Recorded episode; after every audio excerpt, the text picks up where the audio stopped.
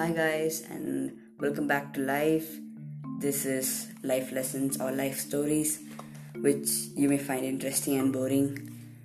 And uh, today I have come up with a different story a story of my imagination. A story I came up with after, you know, regarding the real life incidents. I created this up after knowing what has happened to many people. I've joined some stuff and you know I have named characters so it'll be a bit interesting to listen. So let's the story starts by uh, a thief. So the story is basically called The Thief. There was a thief named Gary Roberts. So he always has never thought about anybody else. He has to live. That's it. He started stealing things from a very young age, like maybe 15 or even lower. So, at the point when there was one day where he finally recognized that somebody is feeling hurt because of him. But he didn't stop. He needed money. He needed to survive. So what he started doing?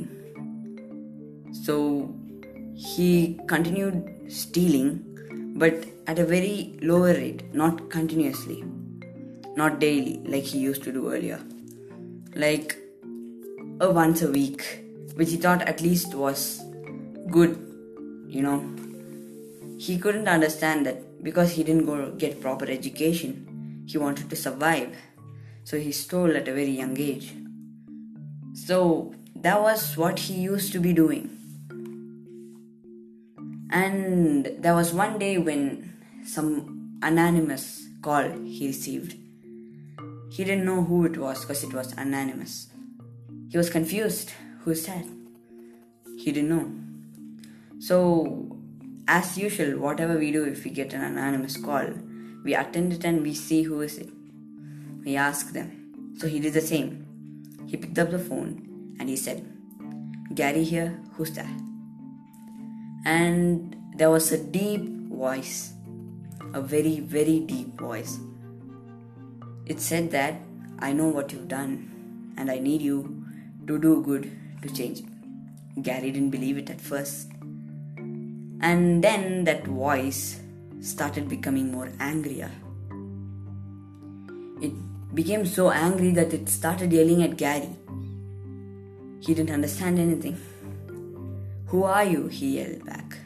The voice stopped for a minute.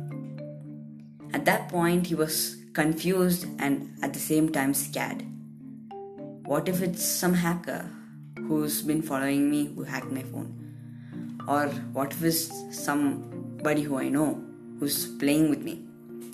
Gary didn't understand. At that point, all he knew that he was in trouble. So his voice became a bit calm. He started panting. He couldn't control his breath.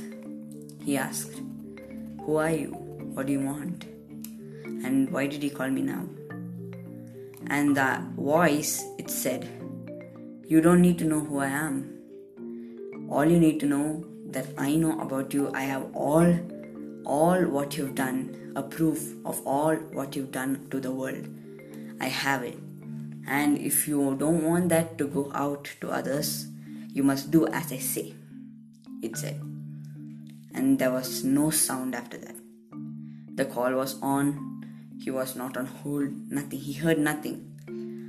For a few minutes, it remained silent. And then he asked, Tell me, what should I do? So, after that, the voice became calmer, a bit lower. It said, I will give you tasks, three tasks, and you must finish it without a mistake. So Gary was confused at this point. Three tasks, somebody taken proof of all the crimes he's done, for all the robberies he's done, just to give him three tasks. What kind of tasks would it be? he was confused and at the time he thought whatever it is we must do it so he heard the first one the first one was for a kid whose name was not told whose address was not told nothing was not told he said there's a the voice said there's a kid out of your door give him some food that was his first task so the call was not cut or not even being able to cut. He wasn't able to cut the call. He went to the he went to his door and opened it up. There was a kid. He looked really, really poor. His dress were torn. He was covered with dirt. His hair was messy. He had hurt all over his body. He was literally bleeding at some point. So his condition was really bad. So it's his task. Gary must give him something to eat. So he's a thief. He lived a good life after stealing a lot of money. So he gave the boy, he brought the boy into his home and gave him good food. He was happy. The boy was able to stand on his own. Until then, he was holding on to something. So the boy went out happily. He, while he went, he didn't tell his name, tell anything, or didn't even tell him that or ask him to give him food when again he comes. He told him, For the good you've done, you'll get something in return. And Gary didn't understand. Gary thought the boy is just telling me this because I helped him. And after some time, there was after the voice again spoke, but this time out of his phone. The voice spoke from his home, somewhere inside. His phone was on, but somewhere inside the voice spoke. It was a deeper but a softer voice at this point. It said, Now walk out to the street. You'll find an old lady sitting there with nothing in her hands. Give her from half of what you've stolen this month. So, Gary exactly this month has stolen 56 56,000 rupees totally in the whole month. He used to steal daily and then he stopped. 56,000. So Gary exactly did not know how to separate 56,000. But only thing Gary knew is he must do something to them. So he gave out his whole whole month's earning, which he has stolen from many houses, banks, everywhere. So he gave the 56,000 rupees to the lady who was sitting poor and sad. And then the another voice, the voice came again, but it was not from his phone or from his home. It was from a bicycle, a bicycle nearby, which only he could hear.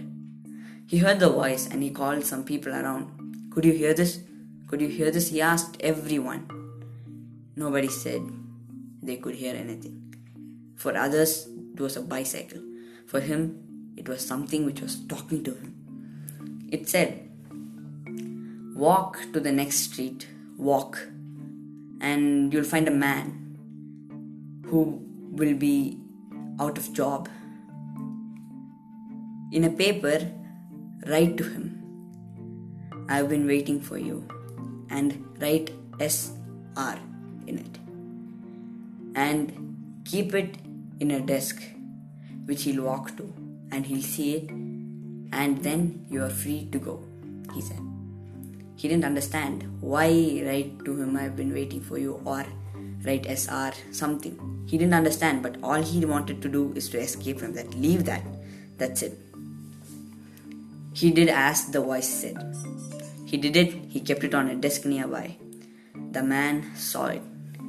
He came back. He came back to the place where the old lady was sitting. He saw the child there. And he didn't understand anything when again he got the call. The voice said, This is the family two years ago whose life you spoiled. You stole their money, which led the lady's husband to search for a job and go somewhere and get lost where he didn't know where in the world where he's trying to find a job. This is where the lady got mentally ill and lost her voice. This is where the boy started searching food for himself. You have done this to this family, and all I knew was that you could help them by joining them together, giving them money, and giving the food to the kid to stand, make him stand stable. He didn't understand. Gary thought that all of this is just something put up to make him understand. Like the bicycle was made for it, the people around were set up. Gary didn't believe in it. But all Gary knew that even though something wrong he must have done, inside his heart he's done something right to somebody. So, what can we understand from this? How much ever mistakes you do, when you do it right, all your mistakes are not gone. But when you do something right to others, you feel that you're at least done some done one goodness to others. Like Gary, the thief. Everything he's done in his life hurt others. He didn't study, he lost his parents. He he didn't do anything good to anybody unless and until he helped those three reunite, give them cash. You know, at that point, Gary felt that at least because of me, somebody is happy. That thought could not help others, but you, if you do something good to somebody, no, even if nobody congratulates you for it, your mind would keep telling that you have done something good at least once in your life. There are many goodness you have put, put out to the world without knowing and nobody asks that to you or reminds you. You know, the world is going through a path where they only talk about the bad you do. You help people. Unless you're a famous person, nobody cares. But you discriminate somebody on basis of anything, even if you are an unknown person by the society, they scold you. How could you discriminate somebody? Is the question they ask. If you help somebody, that's not. Nobody cares. Okay, you did it, that's it. So, expecting appreciation for anything good doesn't mean you're doing everything right. You know, there are some things which you can't expect. Like, you can't expect your your birth. You don't know whether you'll be born today or tomorrow. You start knowing things after you come out to the earth. So, like this many things are there which you can't expect that this will happen you know even fortune tellers can't guess many things and i don't believe in fortune tellers but all i believe in is if we put, if we put good out to the world we get the goodness. If we put bad out to the world we get the badness. So do good be good and thank you for listening. Stay tuned for more episodes only on life